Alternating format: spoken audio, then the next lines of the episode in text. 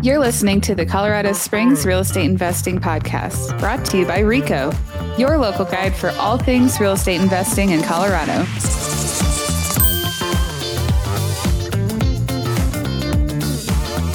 All right, so a lot of investors are sitting around in the wait and see mode.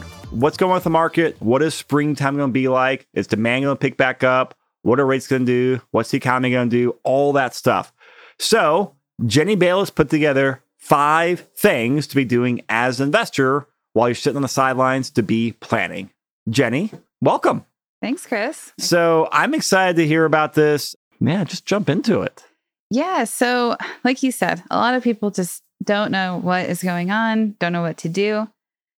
I think that owning rental properties kind of always requires like some sort of thinking, some sort of recalibration to your portfolio, even if you only have, you know, one or two properties. I think that it's really important to kind of take a, a, a check at it in your and your situation and just constantly work to improve it, even if you're not buying more properties. So um, I just came up with five things that you can do over the next couple months while you wait and see kind of what happens um, all of which should be beneficial to to what you currently have so the first one make sure that your reserves are adequate. So mm-hmm. i know i'm a broken record on that but i think now's a really good time to go back and see if one if you have enough reserves and two if you've calculated them correctly. So maybe you go back and you say oops i should have actually accounted for this and this and this and you know i'm off by 10000 okay well you know work on those reserve requirements yeah i mean that's a great one um, and just something that you know that that's how you can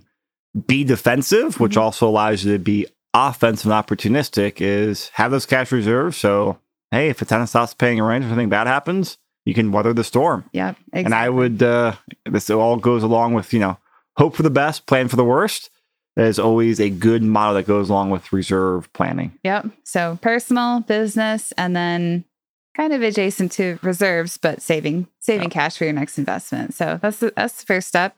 Um, second step is just do a, like a lendability checkup. So you know, get your credit report run. Yeah, it'll cost you a couple points, but maybe there's something on there that you didn't know. Um, I know my bank offers like a free like I don't know if it's a light pole. My my you know points don't don't change on it, but it'll tell you like a little snapshot as to like if your credit score went up or down that month. Maybe there's some medical bill you didn't know about. Get that cleaned up now. Um, that way, if you decide to get back into purchasing at sometime in the future, you're ready to go. You don't yeah. have that hindering you.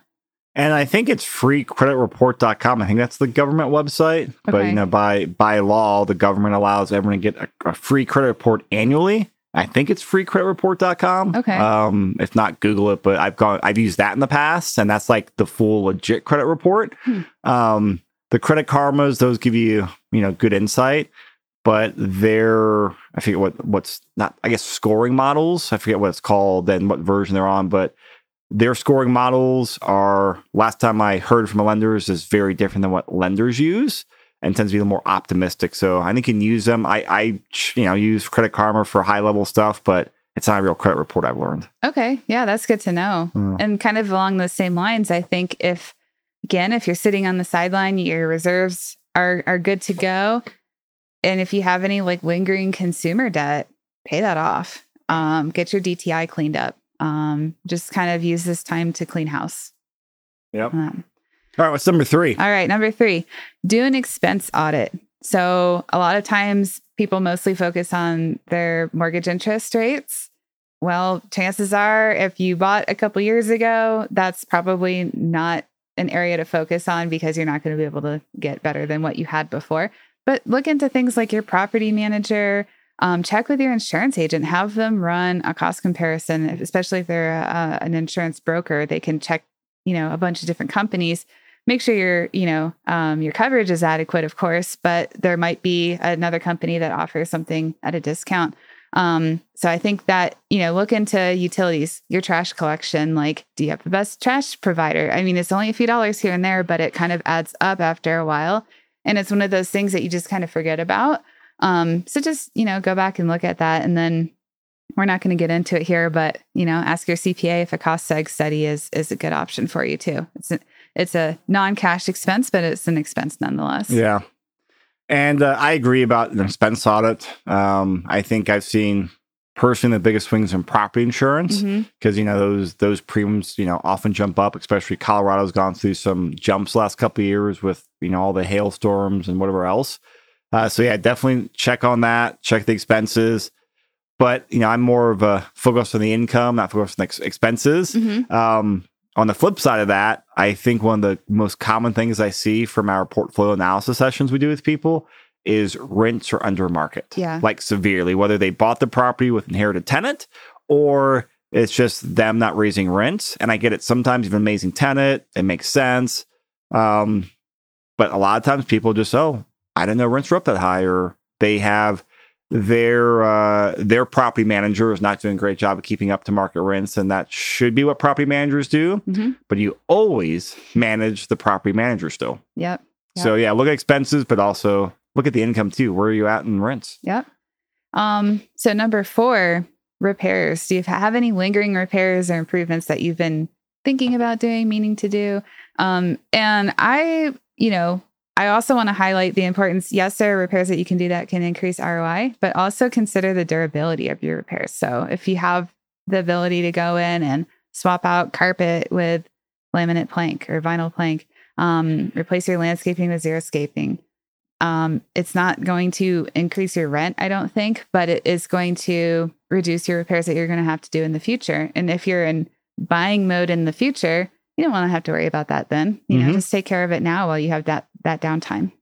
Or if you're, you know, need some year end write offs, buy the That too, yeah. materials and get the work going before end of the year. So it goes on 2022 tax year. so then kind of the last one this one might be the hardest but consider if you have any additional roi opportunities so if you have a tenant turnover coming do you have a rec room in your basement that you can turn into a bedroom um, you know do you have uh, do you have anything within your current properties that you can get additional income from you know in addition to raising rent of course during a turnover but you know just maybe optimizing what you already have Yeah, and on top of that too, also just looking ways where you know looking at shifts in the consumer, shifts in the renter, I should say. Where again, same theme with COVID. You know, more people are working from home, and more people you know want spaces. Like, I mean, there's every single week I'm I'm on a Zoom call, um, and either you know the person I'm talking to is in a kid's bedroom or a closet somewhere, or sometimes I'm in the garage or the you know one of my extra bedrooms just you know for space wise. I'm working from home. Like, people need space. Mhm. I've heard various stories from flippers and landlords where they're, you know, being more intentional and laying things out in terms, hey, here's a home office nook, or hey, here's a home office, especially when, oh, there's no egress window on here. Can't be a bedroom, but oh, it's a, you know, it's an office. Mhm. Like I think there's a lot of opportunity there for people to help market their properties to a lot of what a lot of consumers want, which is more people working from home. Yeah. I mean, you're in the same boat, Jenny. You know, Yeah. uh, I I hear your husband in the background on his phone calls. Yep. And I'm like, oh, Jenny, why at the kitchen table? yeah, Oh, well, Mike's in my office right now on phone calls, and then Yeah. you're at the kitchen table. I mean, exactly. we're all we're all facing that, or a lot of us are facing that. A lot of our tenants are facing that as well. Yeah. So there's another way to add, you know, value and increase rent, or just help make your property more attractive. Yeah, yeah. There's just so many things that you can do to to make your property or properties better than what they currently are, and you know, it's not it's not too hard. So Yeah. yeah, Great. All right. So we got those five tips. yep. Um, I think they're super helpful, Jenny. So thank you so much. I I appreciate it. Yeah, thanks, Chris. All right, everyone out there. So great tips from Jenny. If you have questions or need help figuring out what to do in terms of investing or uh, look at what you're doing with your portfolio, we have done a big push the last couple months on our portfolio analysis mastermind, and which you know combines property llama for the analysis and human advisory help you uh, figure out what to do with your portfolio numbers. So if you're not sure what to do, whether you have properties or not, reach out to us. If you have properties, plug them in Property Llama and we'll sit down and do a property portfolio review with you. So, Jenny, thanks again. Thanks, Chris.